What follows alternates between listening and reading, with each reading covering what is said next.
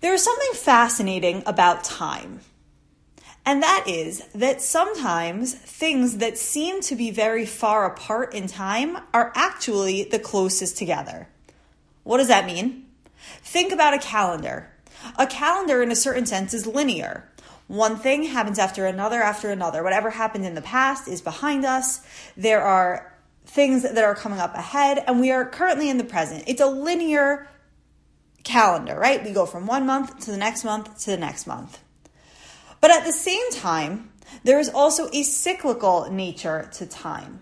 That even though we are in the month of March in the year of 2022, and this exact month and year will never happen again, the month of March will come back around next year.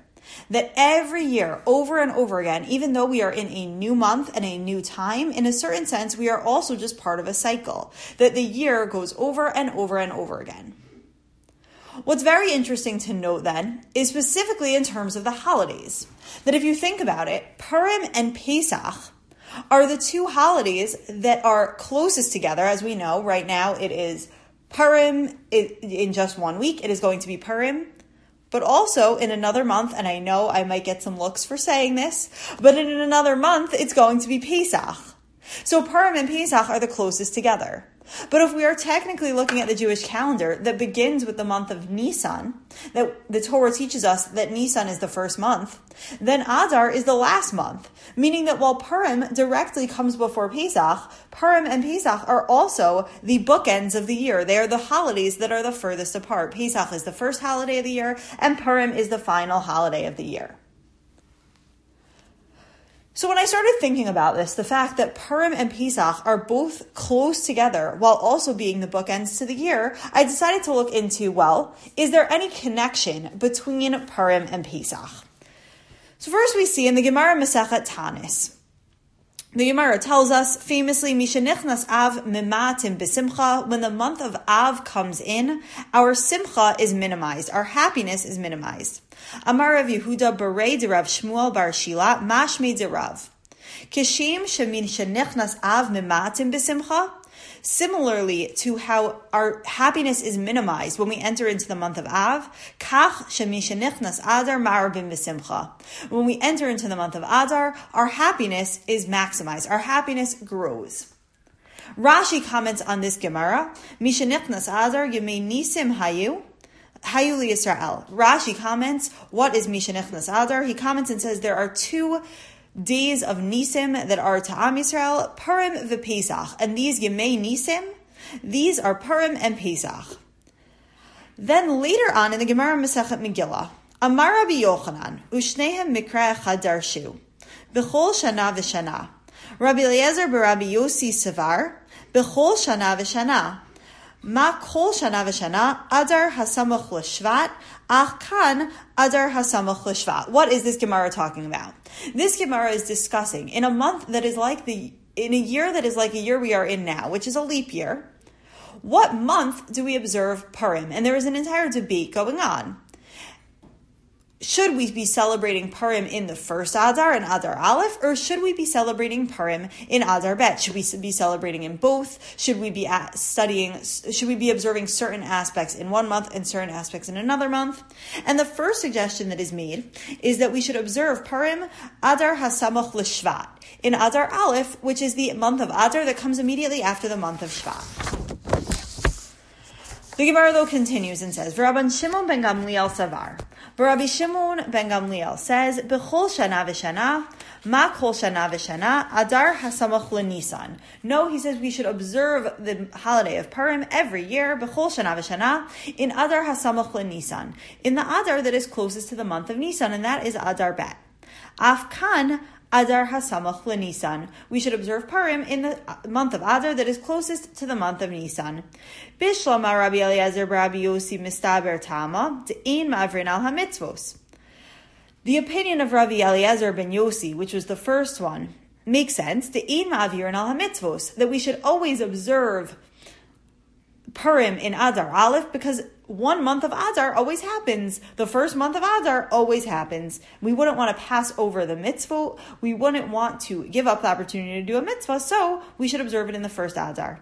Ella Rabban Shimon ben Gamliel, my Tama, but what is the reason to go according to the second opinion? That we should skip a month of Adar, that we should have a month of Adar go by without us observing Purim, and only then observe Purim in Adar bet? What is the reason to understand this explanation? Amar Rabbi Amar Rabbi Tabi, Tama de Rabbi Shimon ben Gamliel, Masmach Geula le Geula Adif. The answer is given that it is better when we are able to put one Geula next to another Geula. What does that mean? That both the holidays of Purim and Pesach are holidays of Geula. They are holidays of redemption. And if we are able to connect one redemption to another redemption, that is better. That we want to put Geula Samuch Geula. So we want Purim to go next to Pesach. It seems to be that there is a connection that is understood to exist in the commentators based on the Gemara. That there, there seems to be this understanding that there is an inherent connection between Purim and Pesach to strengthen this, in the Megillah itself, it tells us about another very apparent connection between Purim and Pesach, and that is that the story of Purim actually happened on Pesach. What does that mean? Hu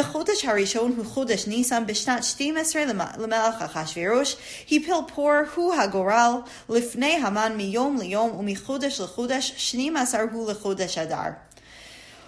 In the first month, that is the month of Nisan, in the twelfth year of Achashverosh, the pur was cast. The lottery of Haman was drawn and it was cast before Haman concerning every day and every month of the 12th month, and that is the month of Adar. So Haman makes this lottery and he pulls out that the plan that he wants to carry out to the Jewish people will take place in the month of Adar. When did this happen? It happened on the 13th day of Nisan.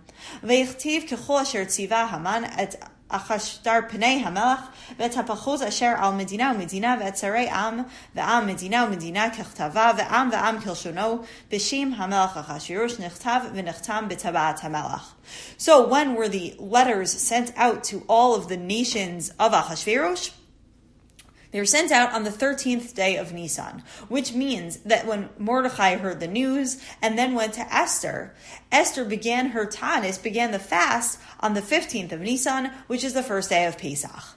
That this entire story is happening on Pesach. So it seems to be that it is clear that there is a connection both in the text itself that Purim happened on Pesach and in the broader sense in the text of the Gemara and the Mefarshim that there is a connection between Purim and Pesach. And what I want to explore tonight is what is that connection? That is this just okay, they're two holidays, they're either the two closest holidays, they're the two bookend holidays of the year, so we connect them one to another. What's a connection between holidays? Or is there something deeper here? And I believe that in order to understand the deeper significance between Purim, the connection between Purim and Pesach, we have to look at two totally separate episodes that occur. One that is in relation to Purim and one that is in relation to Pesach. The first is in a pasuk that is found at the very end of the Megillat Esther. It says, Kimu v'kiblu hayehudim aleihem v'al zaram v'al kol hanelvim aleihem v'lo ya'avor lihiyot osim et shnei hayamim ha'ela kechtavam v'chizmanam b'chol shana v'shana. The Jews undertook and irrevocably obligated themselves and their descendants and all who might join them to observe these two days in the manner prescribed and at the proper time each year. Mordechai and Esther wrote down what had happened and they decreed that every year the Jewish people should observe a holiday to celebrate the miracle that happened to them in Shushan. And it says in this pasuk, famously, Kimu v'kiblu hayehudim aleihem. The Jewish people accepted this holiday upon themselves. The Gemara Masachet Shabbos comments based on this pasuk, V'etyatzvu b'tachtit hahar.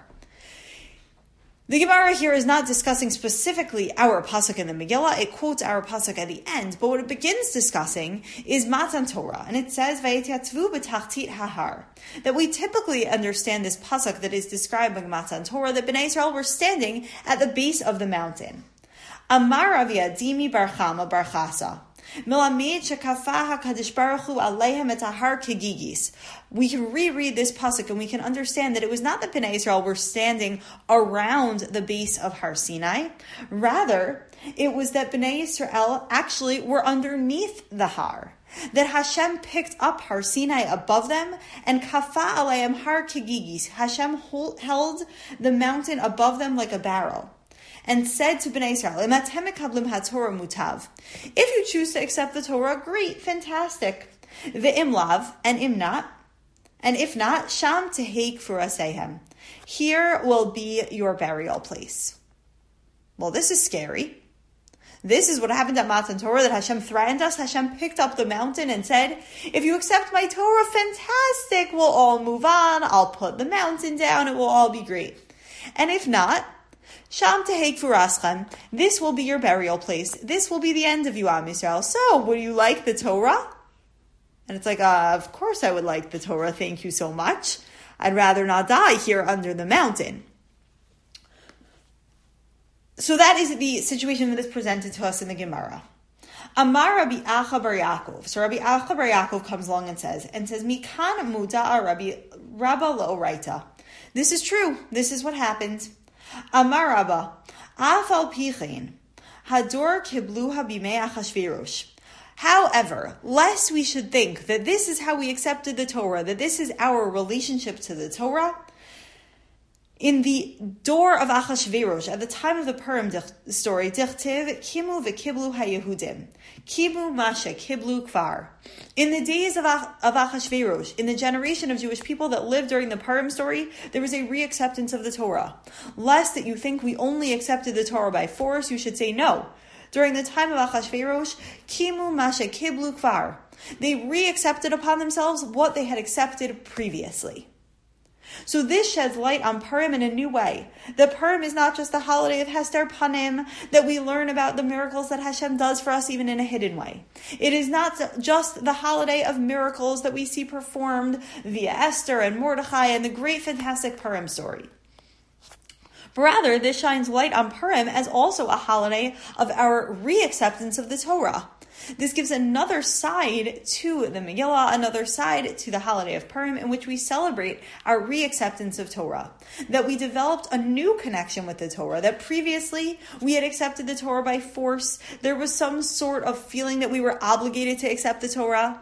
And then in the time of Purim, we accepted it willingly. We re-accepted upon ourselves what we had accepted by force previously. So this shines a new light on Purim. I want to put that aside for a minute we have this new aspect of Purim, which is the Kimu Masha Kiblu Kvar, the Kimu Vikiblu aspect of Purim, where we reaccepted the Torah.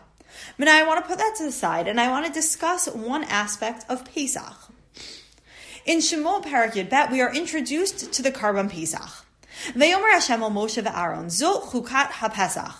Hashem says to Moshe and Aaron, these are the laws of the Karban Pesach. Kol ben nechar lo yochal bo. Any ben nechar, who I'm not going to translate that at the moment, but it would seem to mean some sort of stranger, ben nichar, someone who we are not familiar with. Lo yochal bo, should not eat from it. Hashem v'chol eved, uh, v'chol eved ish miknat kasaf umelta oto az yochal bo.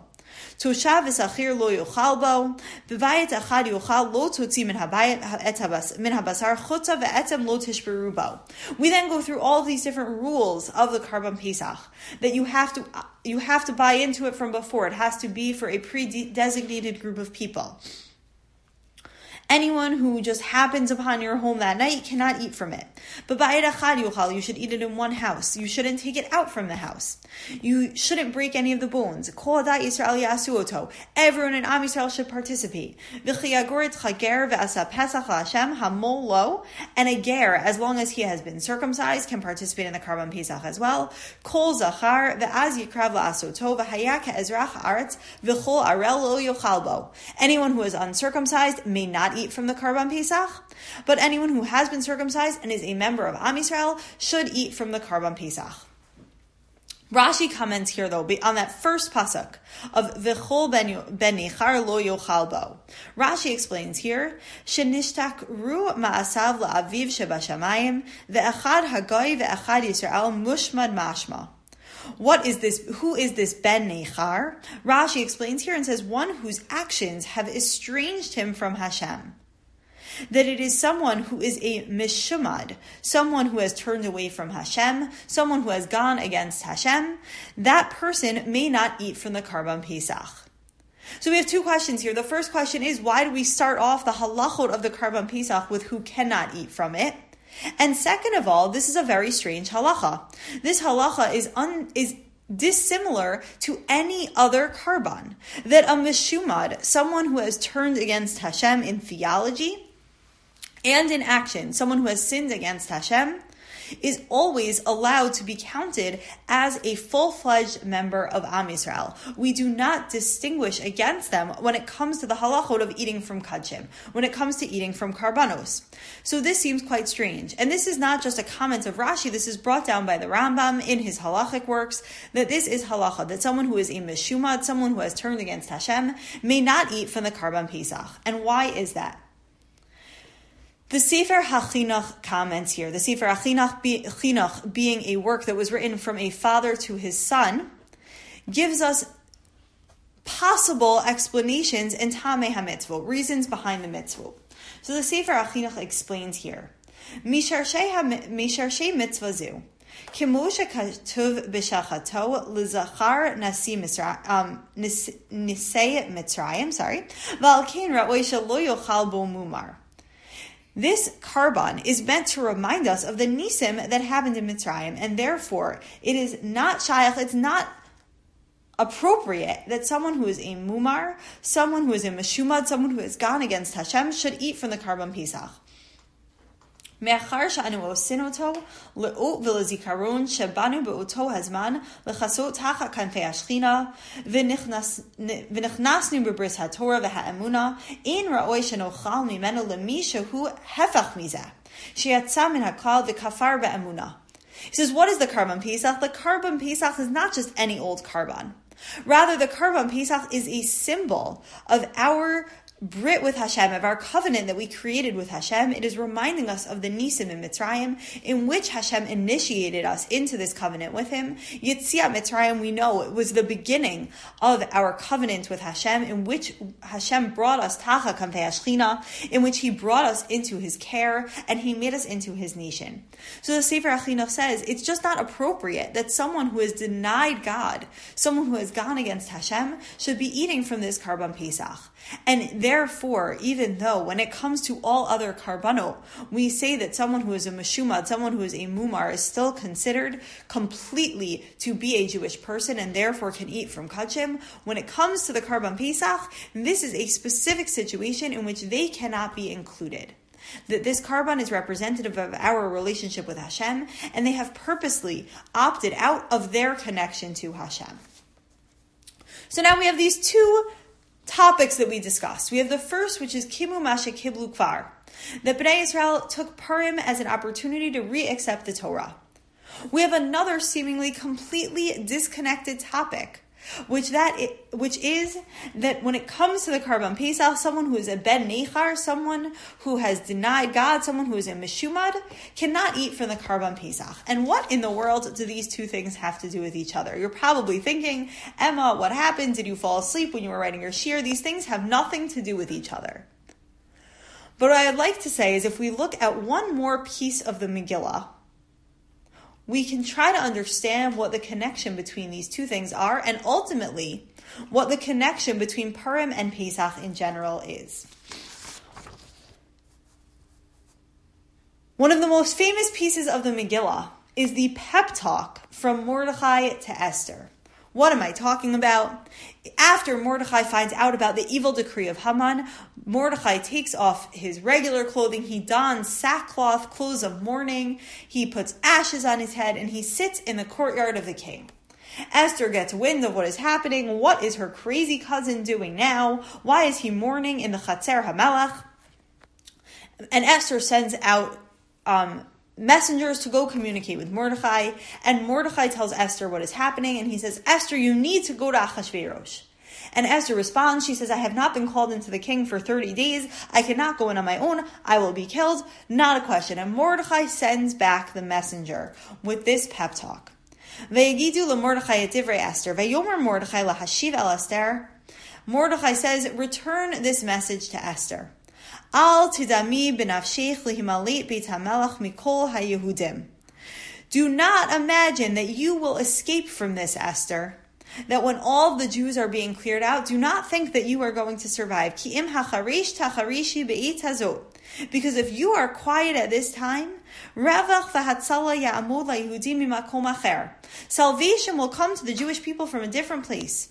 But you and your father's house, you will be lost. Umi yodeya im la'it kazot higata lemalchus.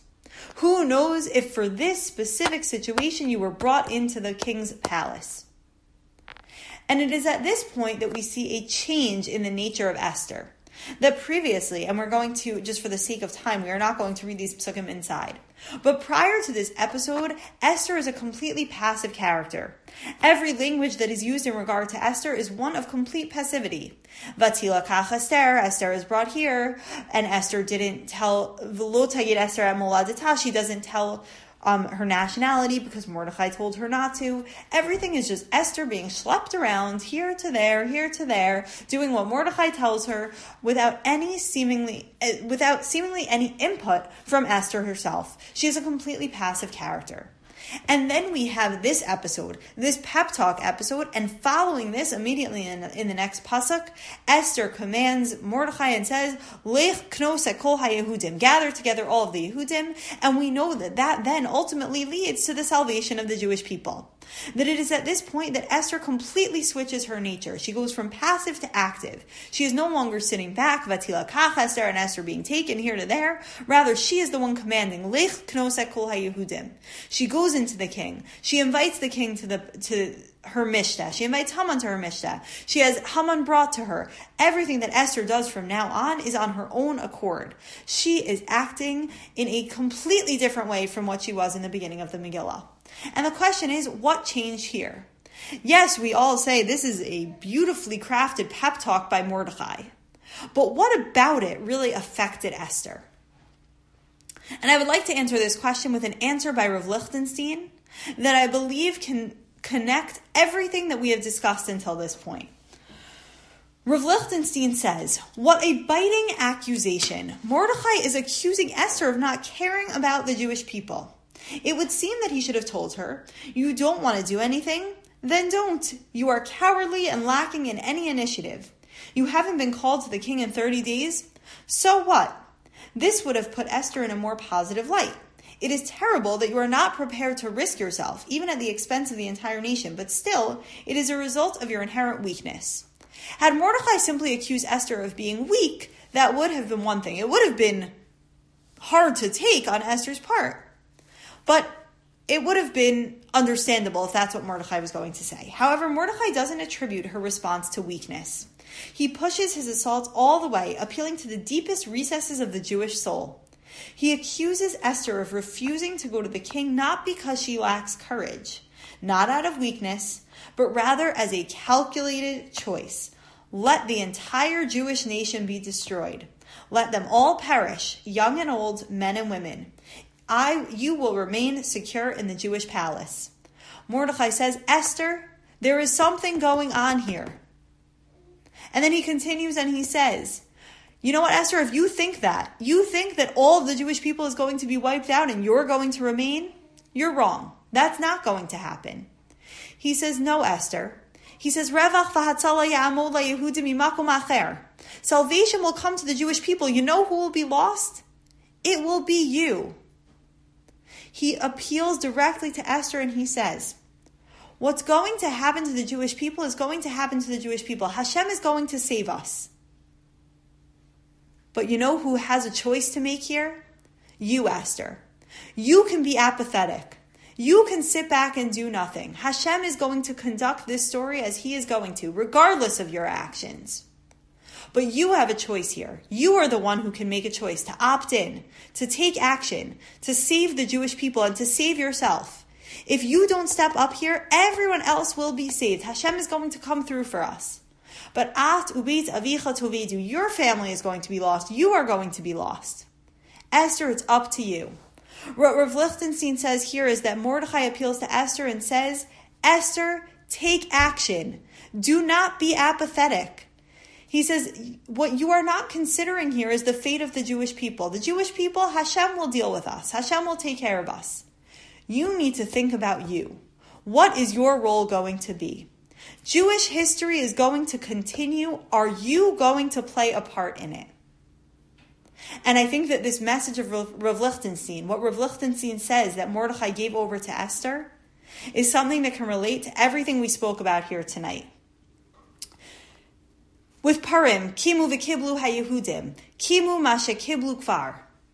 It is possible to look at Torah to say, we're obligated. That's what we have to do. We have to keep Torah mitzvos. But the message of Purim is that this was not just a passive holiday. This was not a passive geula. Hashem did not just come along and save us without our doing anything. Rather, this is the holiday of Kimu v'Kiblu. That we stood up and we took action. Esther says, Lech knos kol haYehudim. We fasted and we fought back. We stood up and we took part in the Geula. The holiday of Purim is not like the holiday of Sukkot. This is not a holiday in which we ce- celebrate something that Hashem did for us. Rather, we celebrate something that we participated in. We celebrate the accomplishment that we worked towards. That obviously this was all in the hands of Hashem, but we didn't sit back and relax. We got up, we participated, we took an active role. And what does this have to do with the Karban Pesach? The Karban Pesach as well, we see, as the Sefer HaChinuch told us, that it would be inappropriate for someone who has denied Hashem to take place in eat, to take part in eating from the Karban Pesach. Why is that? Because the Geula from Mitzrayim was one as well that we participated in. We had to play an active role. Hashem said, You are on the lowest level of Tuma. I want to save you, Am Yisrael, but you need to step up. You need to take part in this Geula. You need to go out. You need to take that Karban Pesach. You need to shech the Karban Pesach. You need to put the blood on the doorpost. You have to prepare yourselves. You have to step up. You have to take part in this Geula.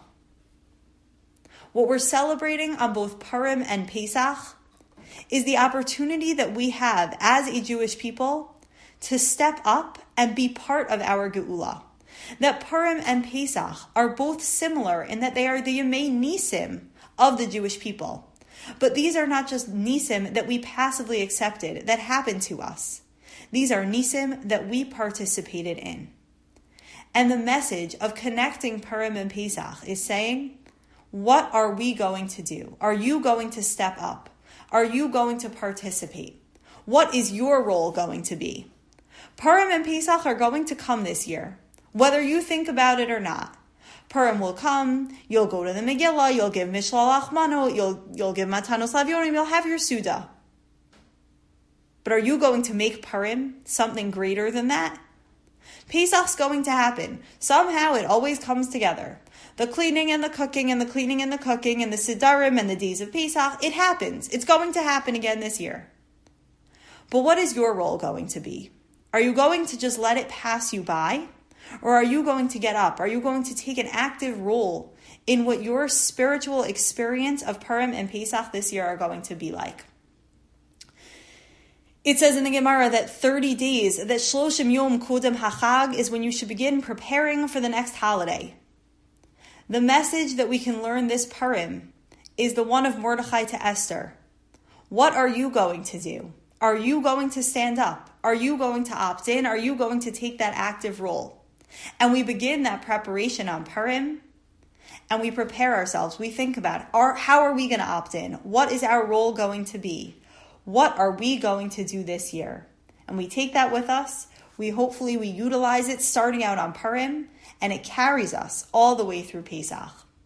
In Hashem this year, may we choose to opt in. May we take that active role.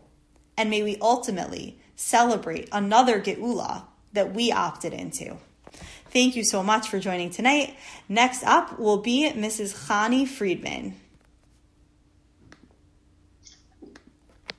Good evening, everybody. So let's look at a brief historical overview to provide a working knowledge of the major events which follow that time period and precede and surround the story of Purim. Let's go way back. the Jewish people led by Yehoshua entered the land of Israel around the year 1272 BCE. After settling and developing the land and establishing both a monarchy and a very sophisticated legal and judicial system, the building of the first Beit HaMikdash, the first temple, was begun around the year 832 BCE. It was started by King David and completed three years later by his son, King Solomon. Now, the first Beit HaMikdash stood for 410 years, and during that time, a vibrant Jewish community flourished in Israel, with Jerusalem and the Beit HaMikdash as its spiritual, cultural, and political center. I want to share my screen for a moment because I want to give you a map to talk about the next, the next portion. Okay, this is a little more of an ancient map. Um, but in the Near Eastern world, which is what we're showing here, that surrounded Israel, you had empires in Egypt, in Assyria, which is Ashur and Tanakh, and Babylonia, over here, which vied for power and for prestige. Eretz Yisrael is over here with Jerusalem at its center. After the Allied forces of Egypt and Assyria failed in their attempt to conquer Babylonia, the Babylonians, with Nebuchadnezzar as their king, became the preeminent regional power. They controlled the trade routes, and you can see there are a lot of trade routes. Look at the water passages. They controlled those trade routes from the Persian Gulf to the Mediterranean. They amassed enormous wealth and became the overlords of numerous cities and peoples. It was this Babylonian superpower, headed by Nebuchadnezzar, which employed its army to conquer Jerusalem and destroy the Beis Hamikdash on the 9th of Av, which we commemorate as Tisha B'Av. The destruction of Jerusalem began the period of Jewish history known as the Babylonian exile. The Jews who survived the Babylonian onslaught were taken in humiliation to Babylonia or Babylon, Bavel. There, with time, they were able to build a vibrant Jewish community and were, to a great degree, afforded the ability to conduct their religious and communal lives with a good deal of social independence. Some 50 years after the beginning of the Babylonian exile, King Darius I, we call him Daryavish, of Media, and King Cyrus Koresh of Persia. So here you have Media, and here you have Persia, embarked on a campaign which sought to subdue much of the Near and Middle East, including Babylonia.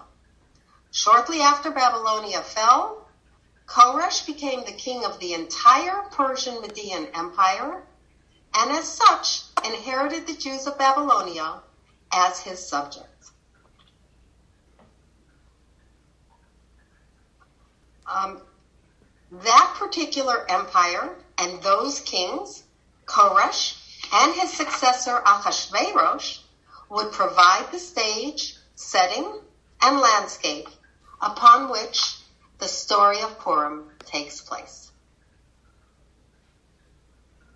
At this point, I'm going to stop this share. Okay. To celebrate the victory of this big Persian Median takeover, Ahasuerus threw a colossal party in classic Sultanate style. He used the holy vessels that Nebuchadnezzar had looted from the Beis Hamikdash in Jerusalem.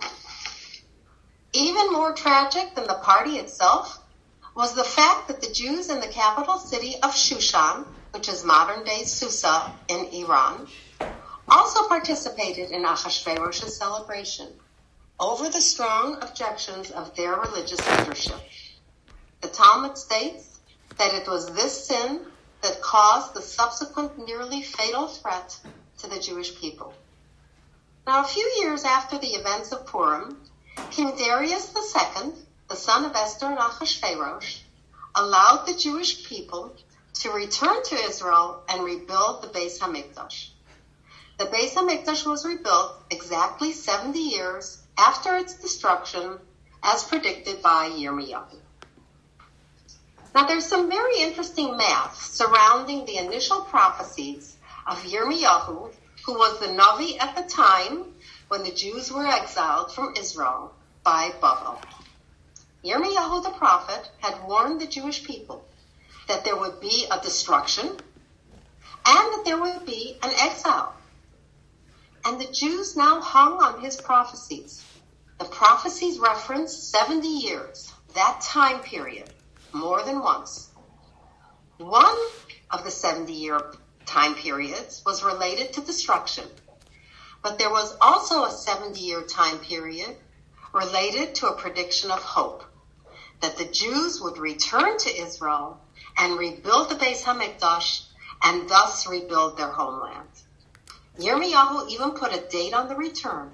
He declared that the Beis Hamikdash would be rebuilt 70 years after its destruction. And so I'm going to share my screen once more. And um,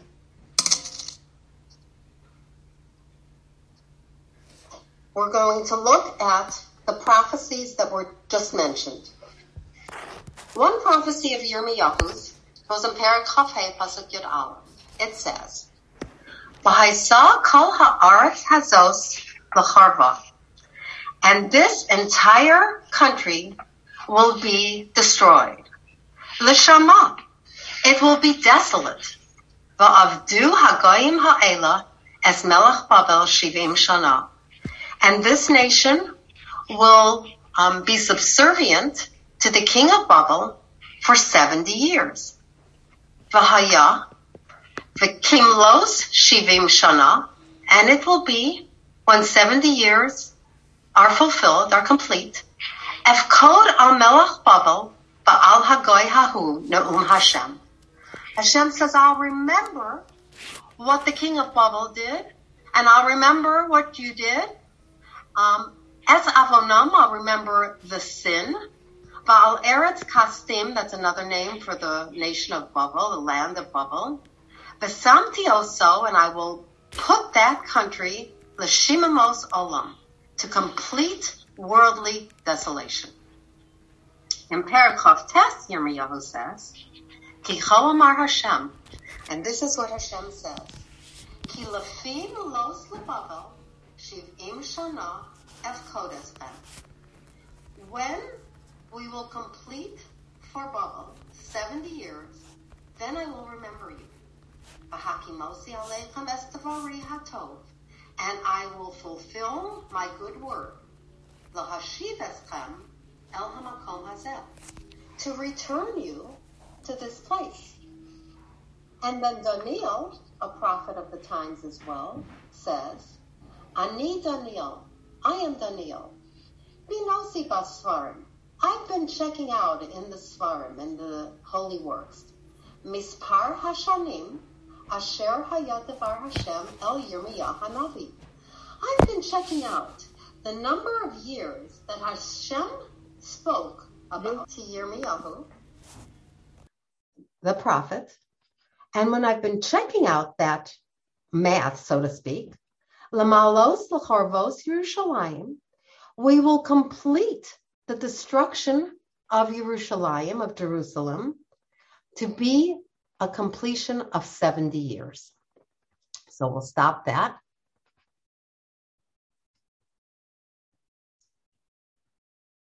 I always have a problem stopping this.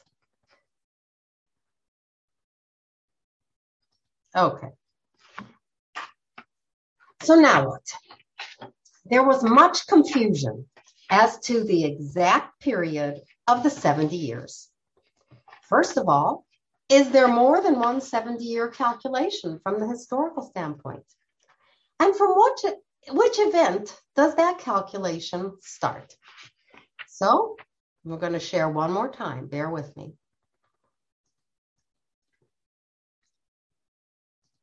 And I created a chart for you. And what you have here is four color coded possibilities. There are four key events to consider for the start of this 70 year count.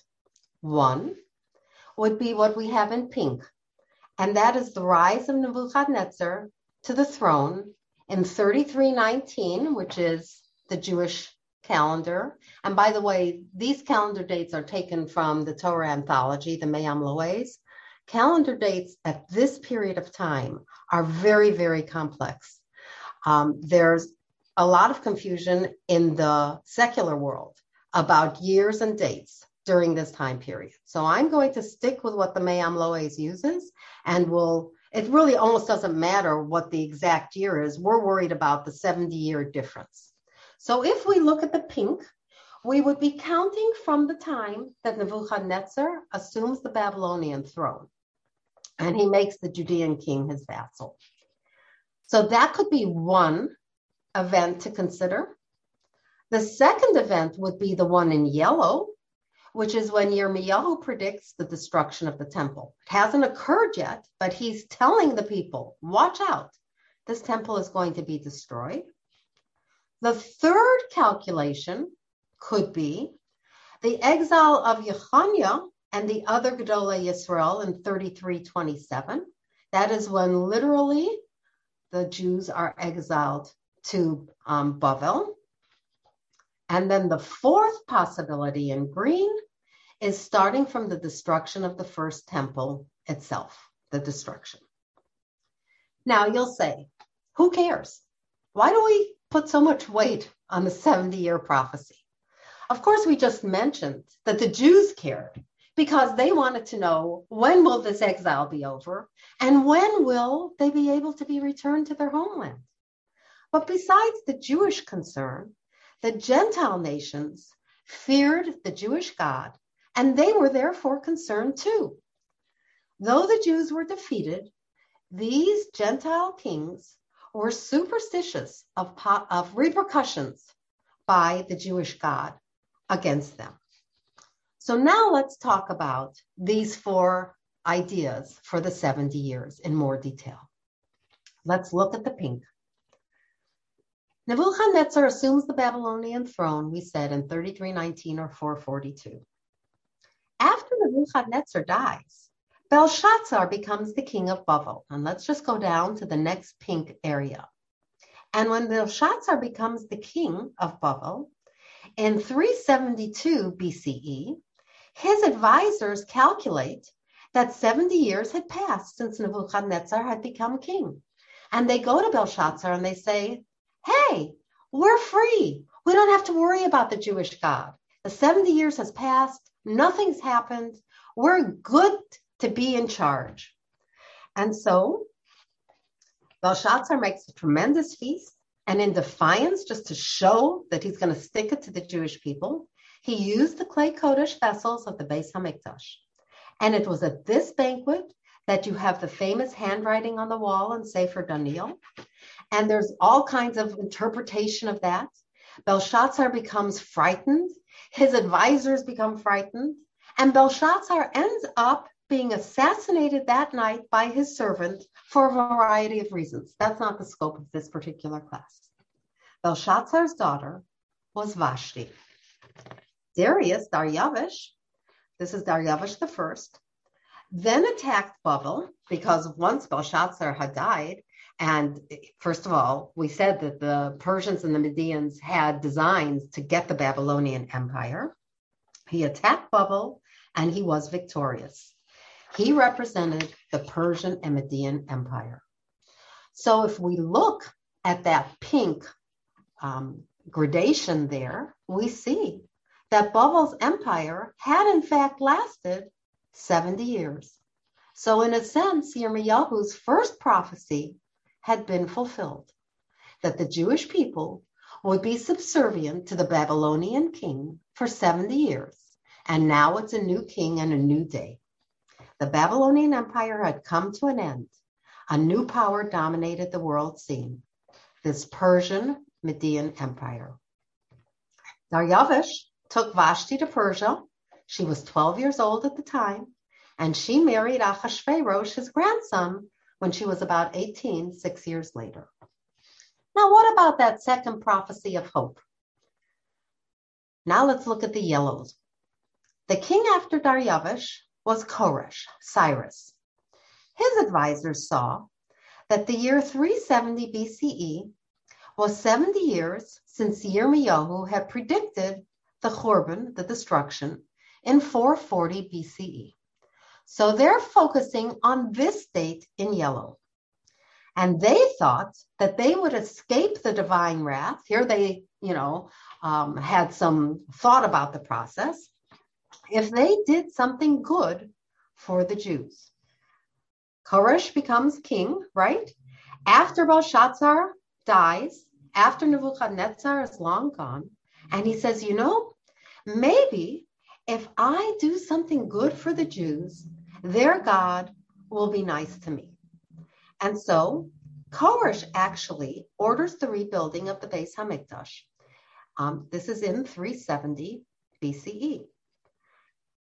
And actually, 40,000 Jews went back to Israel to rebuild the Beis Hamikdash, while 600,000 stayed in Bavel because Bavel was still so comfortable for them. Now, Koresh dies before much work could be done, and enemies in Israel pressured him to halt the construction. And that ban was in effect during Achashverosh's reign as well. So if we look at the yellow, we see that in fact, there is a period of 70 years from the time that Yirmiyahu predicts the destruction of the temple and from the time that Koresh says the temple can be reconstructed. That is a 70 year time period which is auspicious. It's not just a coincidence, um, according to the Chachamim. But Koresh does die. The construction is halted, and Achashverosh becomes the king, and he keeps that halt of the construction in place. Achashverosh succeeds Koresh, and um, some say that he was even the son of Koresh, and he had married Daryavish the first daughter. So he was a grandson of Daryavish the first. Um, no, Koresh had married Daryavish's daughter, so therefore Achashverosh is the grandson, right? Achashverosh married Vashti, who was Belshazzar's daughter.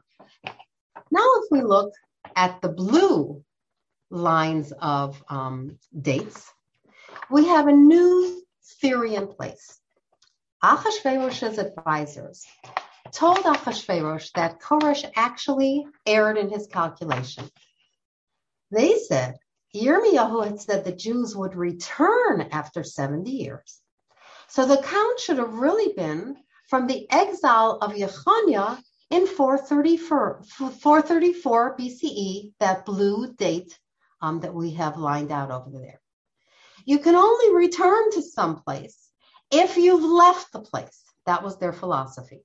And so since Yechaniah and the Judeans finally left Judea and were exiled to Babel, the only way to count 70 years would be from that time. And if you do, you end up with the 366 BCE because you're allowed to take the year it started and the year it ended. You end up with your 70 years. And so they said to Achashverosh, see here, the Jews have not been fully redeemed and 70 years have passed. And therefore, Yirmiyahu's prophecy of them returning to the land of Israel is not going to happen. Achashverosh takes this as a sign that Hashem has abandoned his people, and he therefore makes his big mishteh at the start of the Megillah. He felt that his empire was no longer in any danger from the Jewish God. The story of the Megillah takes place. Esther marries Achashverosh, and they have a son, Daryavish II. The miracle of Purim occurs, and this happens during the exile of Babel, right before the real rebuilding of the second Beis Hamikdash. Achashverosh dies. He's succeeded by Daryavish II, the son of Esther.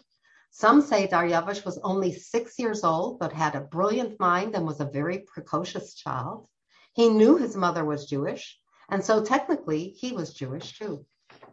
The great prophet Daniel realized that this was going to be the true fulfillment of Yirmiyahu's prophecy. And in fact, it was.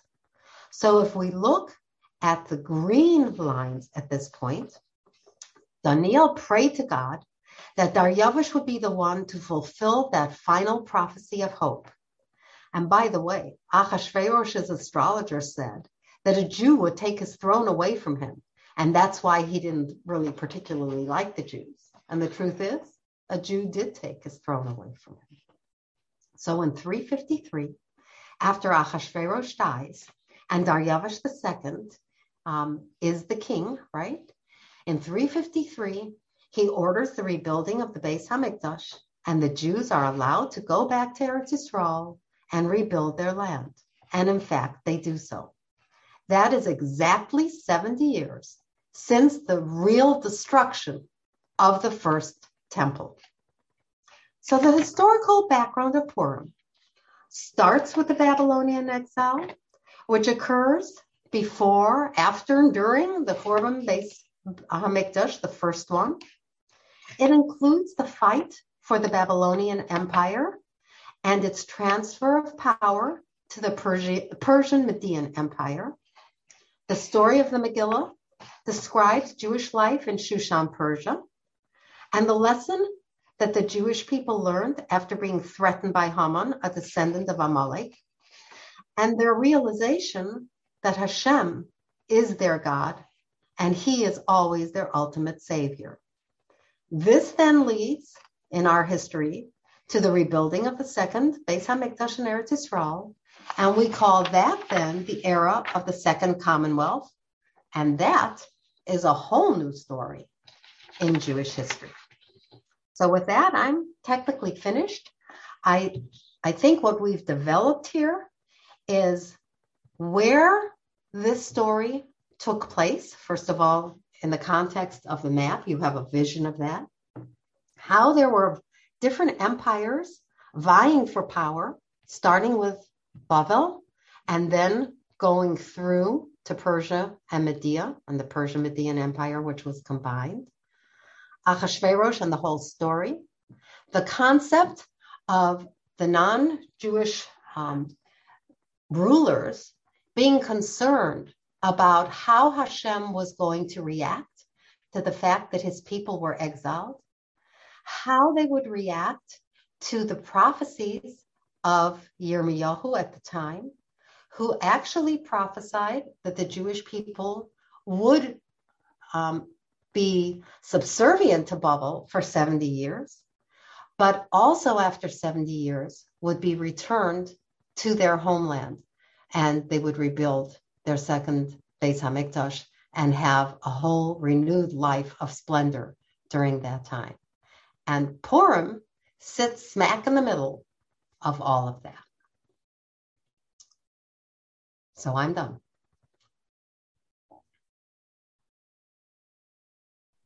Okay. Thank you so much, Chani. Okay. And with that, I'm going to introduce Ms. Talia Molotsky. Thank you, Talia. Hello. Hi, everyone. Okay. I just got on about six or seven seconds ago, so I did not have the pleasure to hear from everybody else already.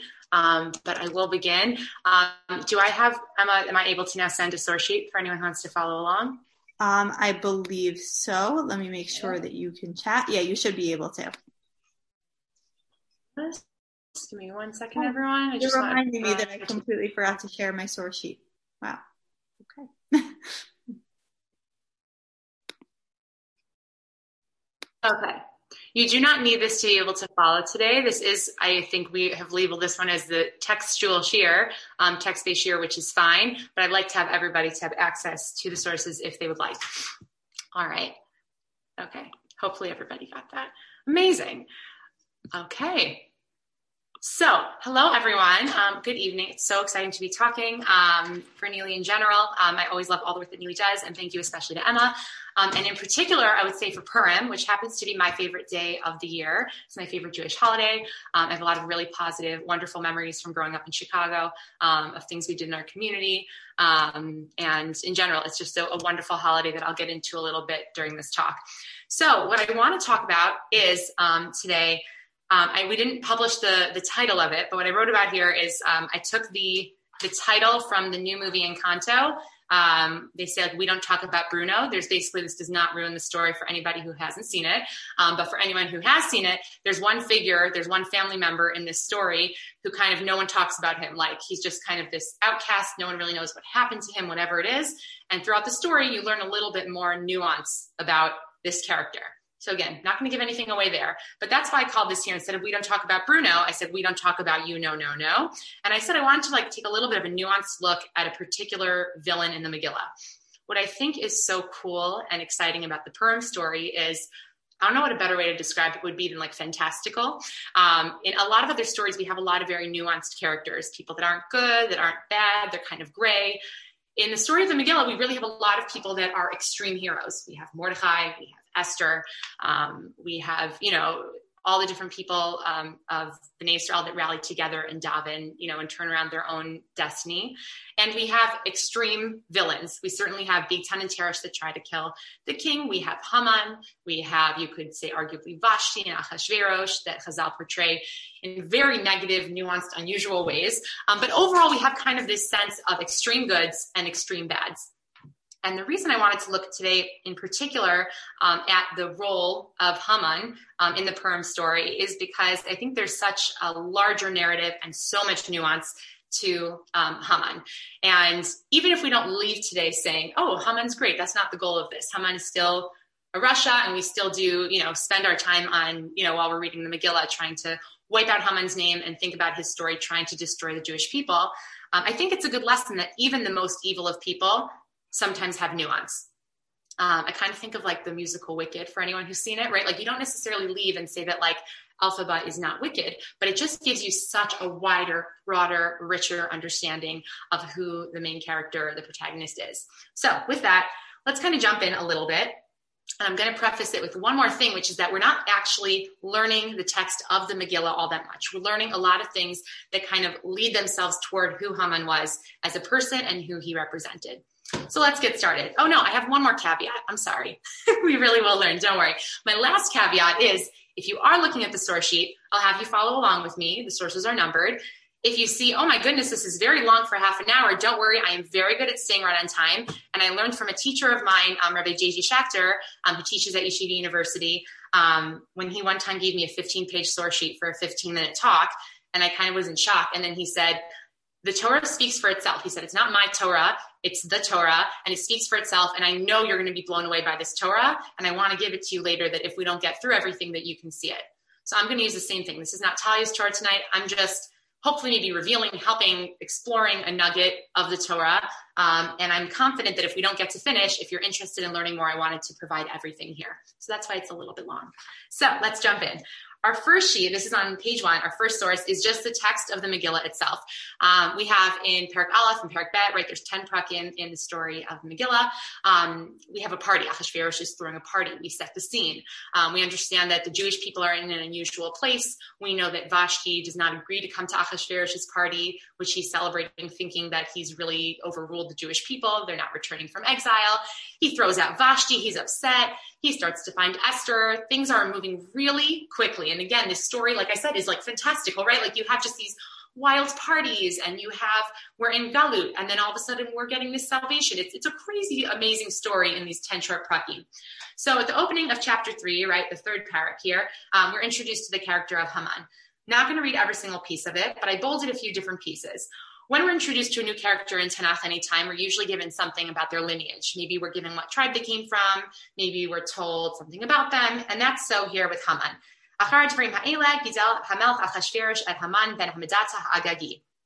Um, so what do we learn about him? That Achashverosh uh, promoted Haman, um, who was Ben Hamedata, so we know who his who his father was, and Ha'agagi, that he's an Agagite. All right, so we know that he's from somehow some kind of descending line from Agag. So many of us know the story of Agag. We're going to go back to back to this story shortly. But again, we've set the scene now for who he is and where he's coming from. If we fast forward a little bit more, what do we learn about him right away? This is not a very pleasant fellow that's very go with the flow. He wants everyone to bow down to him, and Mordechai is not doing so at the end of Pasuk Bet. Mordechai lo yichrab lo Mordechai would not agree, he would not bow down, and he would not, you know, kowtow to Haman's requests. So we already have set the scene right now because this makes Haman very upset. And we see at the end of, if we go to uh, Pasuk K, Haman ki in Mordechai korea mishtachavelo Haman chema. So he's filled with this like anger, this upset, this anger, this resentment toward Mordechai. Vayibez beinav lishloch yad ben Mordechai levado ki higid lo et ha'am Mordechai ve'evakesh Haman lahashmid et kol hayudim asher b'chol machludah um, Mordechai. So what has become? Vaiva is kind of from the word like bizayon, to take something that has value and to degrade it, right? To make it like a bizayon, something that's like kind of worthless. So all of a sudden, in his mind, there's not only this chema, this anger for Mordechai, right, for this one individual Jewish person, but all of a sudden it's something much bigger. He decides it's not just enough to really get revenge or be upset with Mordechai. Um, it really has to be something much larger than that. And that's really where this plan forms. Haman's plan um, where he doesn't want to just kill Mordecai or get upset with Mordecai. He wants to punish all the Jewish people on his behalf. And then if we skip a little bit more, and this is toward the end of source one, which already goes on to the next page, on this last uh, pasuk here, Vayasar Hamelch Tabatome Al Yado Haman Ben Hamadata Ha'agagit Sorer HaYehudim. So this here is something a little bit more unusual. Typically, used to a character, to a figure in the Torah, and we're given their lineage. We don't necessarily refer to them every single time with their connection. And we see here again, Agagi, this appears again. And I definitely think that this is very, very relevant. Um, and this is something that we're kind of going to go through a little bit more. Right now, we just see this character that we're not really so familiar with, Haman. It seems like something happened to him that kind of hurt his pride, but he turned it into this huge, gigantic, like entire annihilation of an entire people in a very short span of time. And this to me is so interesting because the story here, I think, is not just the story of Haman, one evil person that wants to do bad unto the Jewish people. The story goes way, way, way back. And many of you may be familiar with this or may not be, but I hope that also through tonight's learning, um, even if you kind of are familiar with this concept of what I'm going to call Maaseh Avot Siman Labanim, the idea, or Maaseh Avot Siman Labanim, that we have something that will happen earlier in the Torah, and it kind of sets a blueprint or something that's going to continue on through the generations. We see this so many times and in so many different places. But I think this individual kind of line of uh, of pattern in history is really special. So we see that this story does not start with Haman because again, he's being connected to Haman Ha'agagi. So I want to actually go back even a little bit further than Agag because we know that um, that, that Agag descends all the way back from Amalek. And we know one more thing that Amalek descends from who? Descends from Esav. So I want to look at source two right here. It's showing you right here that right after the story of um, Yaakov and Esav, when it goes on to talk about Amalek, about Esav's um, lineage afterward, we get it right here in the text over here. In Parak Lamed Vav, source two, Batimna Meitap Hilegesh Alifaz ben Esav, Batela Alifaz at Amalek, Ela b'nei Ada Esha Esav. But it's going through all the lineage of Esav, different wives, and who they have. This is right here drawing a connection, saying Amalek is Esav why does that become relevant? We know probably in our heads, right, from our from our education, we know Amalek is not a great people and there are our enemies. And we know that we have Parshat Zachor, um, which tells us to wipe out Amalek. But where's that connection, right? How do we get from Esav to Amalek to suddenly them being, you know, these crazy enemies? So let's go to source three right here. Um, uh, So this is kind of right now setting the stage for where we get this with Amalek, right? When we're traveling um, in the desert and we're you know we're already weak and we're already forming ourselves as a nation. This is when amalek decided to come attack us. And right away um, moshe through the hands of hashem is able to bring this beautiful salvation toward our people.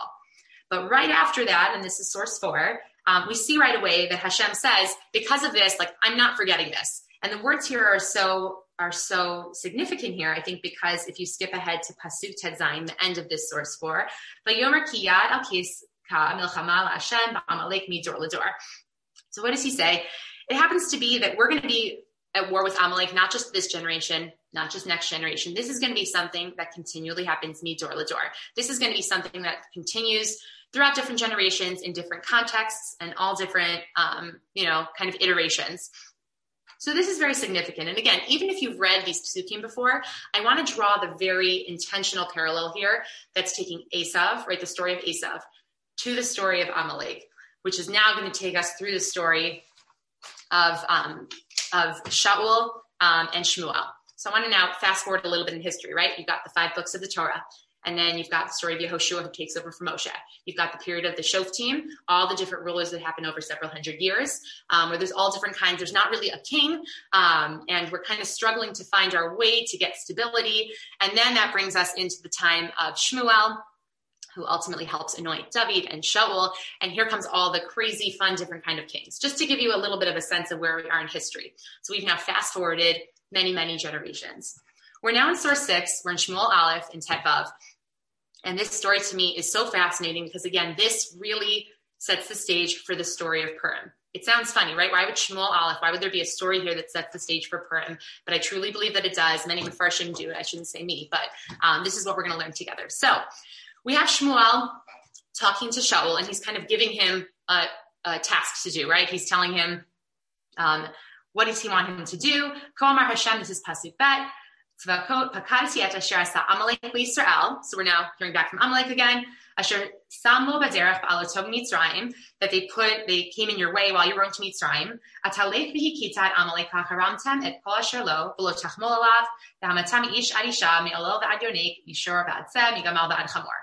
Very specific instructions, right? If we've ever learned this before, you know, if you were told to kill every single person, right? Do not leave any person. V'lo tachmol, don't have we're people that are so merciful. We're told to not have mercy, right? He's told to not have mercy, take every single person, all the different cattle, all the different animals, and get rid of everybody. As you can see, I'm setting the stage what's probably going to happen, not exactly that. So let's move forward just a little bit to Pasuk Vav. Vayomer Shaul al. So he goes in and he sees the Canaan, and they actually were very, they were fine toward Bnei Israel. So he wants to get rid of them. He doesn't want to kill anybody more than what Hashem has commanded. Um, in general, our leaders are not meant to be bloodthirsty people. We're meant to keep our people safe. So he says that ta asita chesed im kol Israel. He recognizes ba'alotami mitzrayim be'asar keni mitoch Amalek, and he said, "Why don't you guys leave? You guys leave because I'm going to destroy Amalek." Vayach shaul Amalek michavilabo achashur asher al mitzrayim, and this is here pasukha. Vaypost et agag melech Amalek. So what does he do? He kills everybody by Cherev. That's the second half of the pasuk. But the first half is he takes Agag, Melech Amalek, Chai, and he's living, right? That is explicitly not what Hashem asked. And he goes on to say, Shaul v'ha'am, al Agag, v'al hatzon, v'mishnim. And he goes on to list all these things that Shaul decided, you know what? There's some really good quality stuff here. Let me just take some of this back. I know Hashem told me not to take anything, but I'm just going to take like a something. And this is what I like to call here um, misplaced sensitivity. I talk about this in a lot of areas of life in general, where sometimes I think we believe that we're supposed to be very sensitive, we're supposed to be, again, like compassionate people. There's time and there comes a point, whether that's in our personal lives or even this is a great example, where this is like misplaced sensitivity.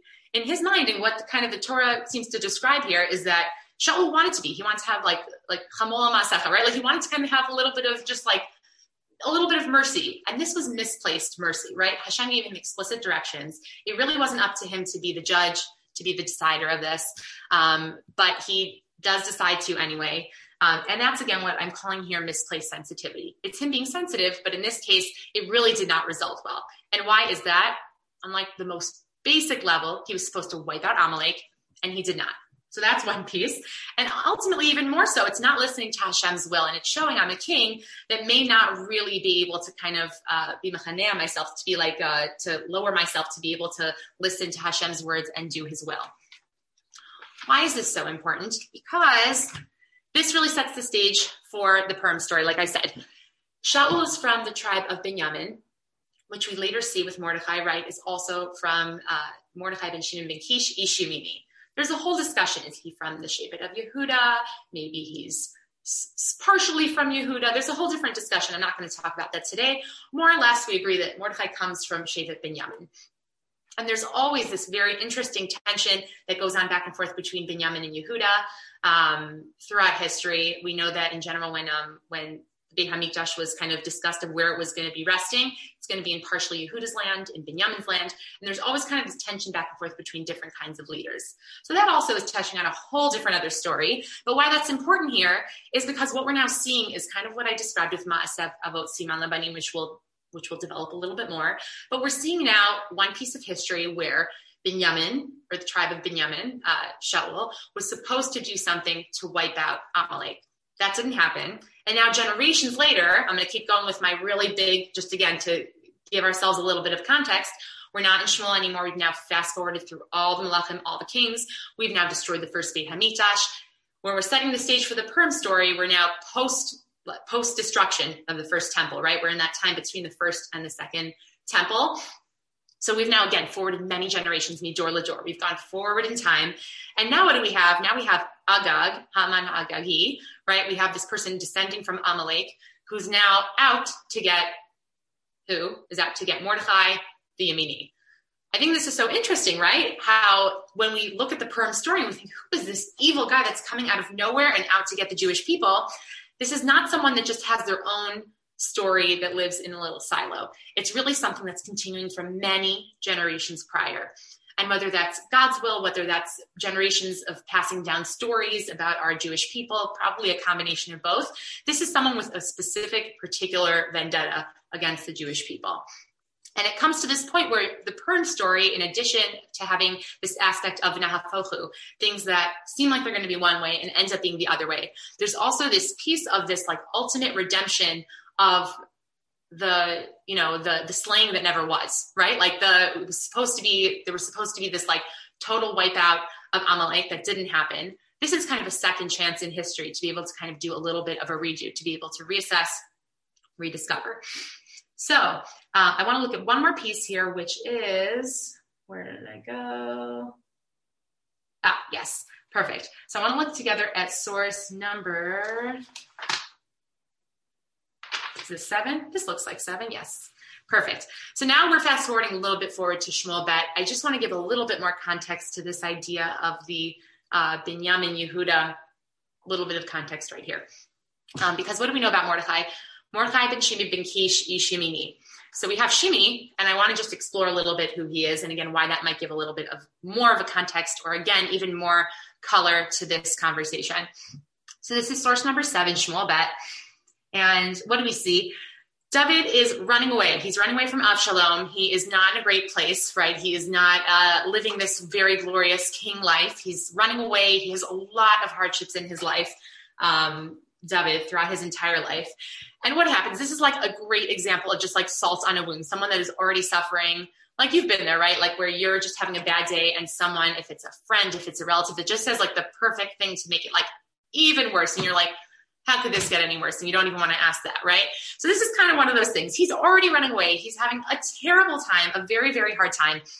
And who comes along? Um, Isha Semi Mishpachat Beit Shaul, Ushmo Shimi Ben Gera, Mekalel. He's coming out and he's not a happy camper either. He's cursing. And again, we hear that he's from Beit Shaul, he's from Benjamin. So this is Shimon ben Gera.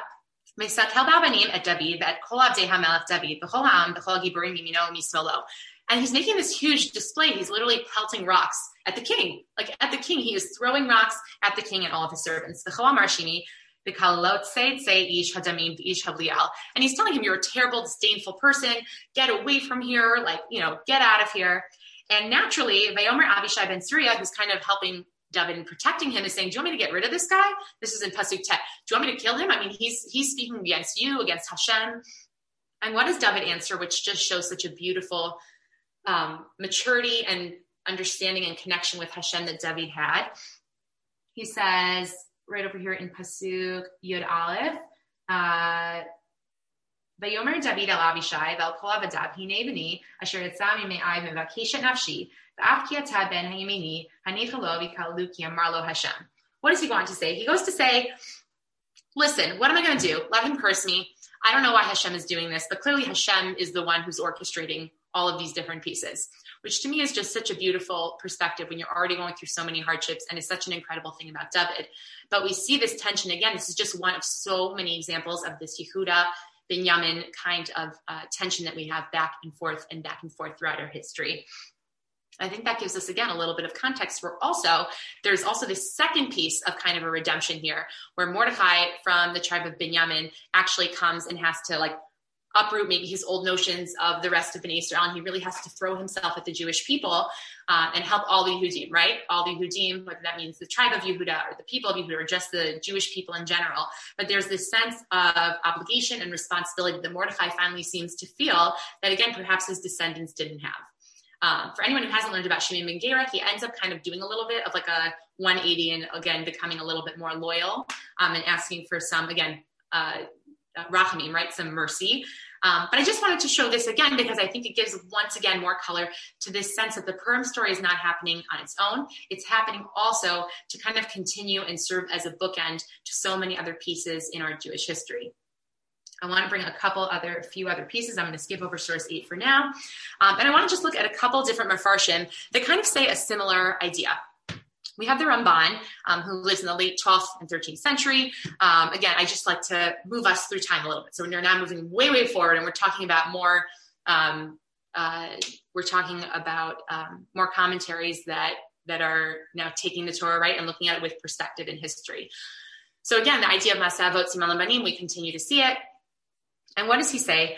He now goes back to Breshit. So this is now not talking about Purim. This is not talking about Amalek. This is talking about Esav, right? So right over here, Veruach Tasimu Bein Ezer. So this is talking about the time where Yaakov is nervous. He's going to meet back up with Esav.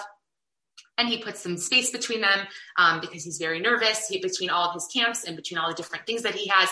Um, he wants to make his gift for Esav seem very grand, uh, grandiose. So Let's read a little bit together here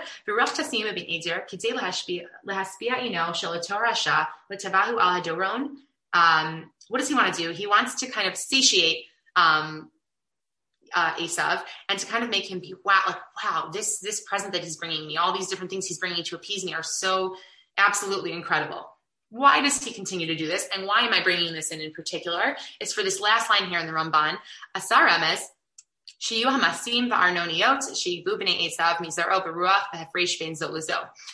What I think Ramban says here that's so interesting that he takes out of this is not kind of, oh, Esav, you know, wasn't a great person. He was, you know, so self-centered. That could be also another point. But the point he's actually making here is that the Chazal took from this a different kind of message.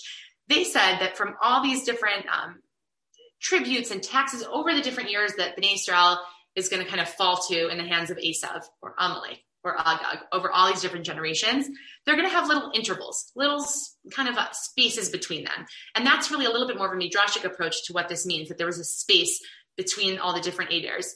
Not that there's like a physical space, but it's really coming to represent through this remes, through this hint, that there's going to be times, even though we are going to fall to different enemies over the different generations, there's going to be a little bit of space.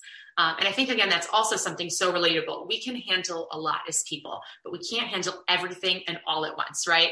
Hashem is giving us this tiny little hint that yes, in the future, you are going to fall, you're going to falter, you're going to fall at the hands of enemies. But what is Chazal telling us? There's going to be a little bit of space. You're going to be able to recover. You're going to be able to regain your strength. And that is what we see in the story of Purim. We do see this happening many, many generations later. And that really is the story of our people. We're always falling at the hands of the enemies. We're always showing Gevura, strength, Amuna, right? Belief in Hashem. And we're always overcoming all of our different uh, difficulties. And I think that's just a beautiful point of the Ramban here that he takes this story of Esav and Yaakov, this initial split, and then them trying to bring it back together is saying, you might be coming back together now. They're going to split again, right? And they're going to come back together. They're going to split, but there's going to be space and it's going to be okay. I want to look at one more Ramban over here, which is again, this one is actually telling more. Uh, this is saying, Why is it that Yaakov divides um, the camps into all these different parts? So uh, something that we hear a lot is that, well, you know, maybe if Esav attacks and decides to attack one camp, then the rest of the people will be okay. Or if he decides to attack that second camp, then the rest of the people will be okay. So it's kind of like a survival tactic. But there's also one other piece, one other piece here that I also think, and we're going to skip ahead to the end where we have bolded here in source number 10. The gamzeh, and this is also another thing that, that Ramban is saying is another hint. The gamzeh yirmoz shelo yigziru aleinu b'nei Esav limchot et shemenu. So it's not the the gezerah or what we're talking about when there's going to be these future generations, these future hardships. Uh, it's not that Bnei Esav is trying to wipe our names entirely. And we're going to see, excuse me, that all these bad bad things that come to us are not all of the nation at the entire time. It's going to happen to some people at some times. And we do see that. And again, that is something that has proven to be true over history. Typically, and again, thank God for this, and we shouldn't know any sorrows at all, but we see even now, let's say with the Ukraine, and you know, we, are seeing Jewish people suffering in one part of the world. And we see times where again in the Holocaust, that is all of Europe and all of Jewry all around the world suffered. But we don't often have times, and again, we shouldn't know these times where every person across the entire globe that's a Jewish person is suffering. Um, so this is kind of what he's saying. Again, it's a remes for the future that there's going to be, even though through these hardships, um, we're going to be able to come back and return. The Sforno says something different also, um, and he just kind of shows the Sforno a little bit later. We're talking about now 15th, 16th century um, is is coming to say also that just this shows how lowly Esav was, right? This like very physical, uh, you know, display was enough to just kind of get him excited and whatever it was. So just kind of again to show and give a little bit of perspective to Esav. So um, I want to actually come back to our Purim story. So this is back to source one. And there's an interesting word here. And anytime that there's a word in the Torah that's only used a couple of times, one times, two times, three times, whatever it is, there's always something interesting to learn in a connection. And this is in Pasuk Vav in our source number one, Vayivez Neinav Lishloach Yad. We said this word bizayon to make something small, something that has value and something that you want to make smaller and remove it from its value. Um, we said that that word was significant here because it meant something so much more to Haman than just Mordechai not bowing down to him. And we actually see that play, that word only one other time in this, again, this form, this iteration in the Tanakh, and that's in the story of Esav and Yaakov. In the very first time that we see them, they're born. This is source number 12. I'm going to skip right over to the end here, where what happens? They grow up, they are not getting along. And what ends up happening is that Esav sells his Bechora, or he gives away his Bechora for some soup when he's so hungry. And we see from there this word in Pasuk Lamedale, the last one in this parak, V'Yaakov natan le'Esav lechem u'nizid adashim v'yochav v'yish v'yakam v'yilech v'yivez, ding ding ding, Esav ad ha'Bechora. And in doing so, he was mevayis, right? He, he made a bizayon out of this Bechora, out of this holiness, out of this incredible this incredible um, bracha that he had out of this Bechora. To me, this is a really interesting piece because, again, this idea of a bizayon, taking something that's valuable and making it less valuable, seeing something that has value, not seeing the value in it, is inherently meaningful to me because again this serves as bookends the story back of an Esav that initial split that brotherly split where they can't see eye to eye that continues on generations and generations and generations later continues and ends in our Purim story here with this final bizayon and I just want to end in the last two minutes that we have uh, with one more uh, source over here because I find this so interesting.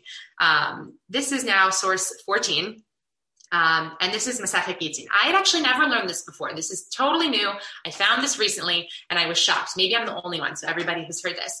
In my head, they wiped out Haman. They wiped out all of his children. So again, there could be all these other Amalekis from all the other generations. And we say when you meet someone from Amalek, you're supposed to kill them if you know that it's them. You know, I, I, don't know how how many people are putting this into practice, but right, it's something that we always learn in school.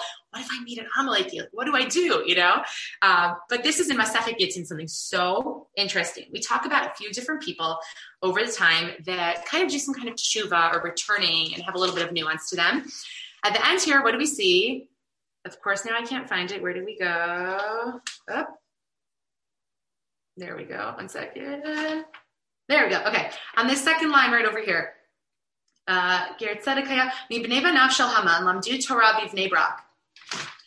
of Haman's descendants, there were people that ended up learning in Bnei Brak, which to me is just wild, is just crazy. That we see even in this crazy black and white situation of these two opposing forces, right? Of this Amalek versus Israel, right, versus Yisrael.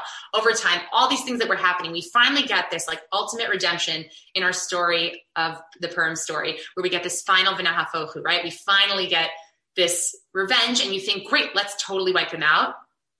We see that some of his descendants still somehow end up living, and they end up becoming Torah scholars in Bnei Brak. And I wish we had another half hour to talk, but I'm going to end with this point, which I think is how I started the story of the Megillah and in general people, but let's start with the Megillah, is so incredibly nuanced, right? People who we think are evil, you know, end up having so much more to their stories. And same with people that are kind of in the middle category, Vashti and Achashverosh have so much nuance to them. And I think this is a beautiful message to take about Purim, that when you think you know something, oftentimes there's a totally other side of the story to be heard. And that really is the idea of V'nahafochu.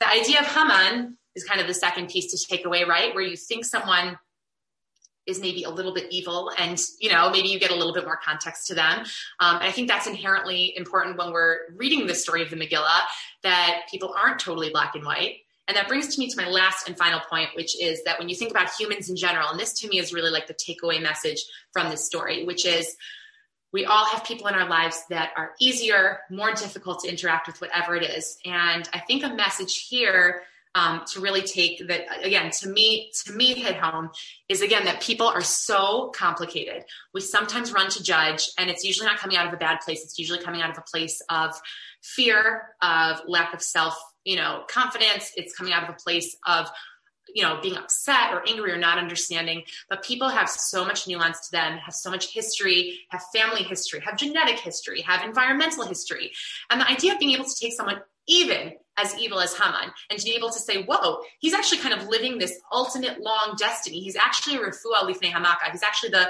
the cure before the makkah, before the, the affliction can kind of just give us a little bit of context. Instead of looking at the person, why are they doing that to me? They're evil, they're terrible. Looking at lima, like instead of lama, why is this happening to me? Lima, what for what is this happening to me? Why am I being put in this situation? And I hope with Purim, with all the different things that are coming up with Pesach, with the ends of COVID and all those pieces, that's the message I hope to be able to take. We're interacting with other people all the time and really with ourselves too to realize about yourself that you are so nuanced, right? You have so many different pieces to your story. And instead of being so harsh on yourself, so harsh on others, give yourself a little bit of that context, right? Think about Haman maybe in this new way, this Purim, that you are someone that, uh, you know, again, has nuance and deserves that, that not misplaced uh, sensitivity, but actually that really appropriate sensitivity when acting toward others and acting uh, with yourself.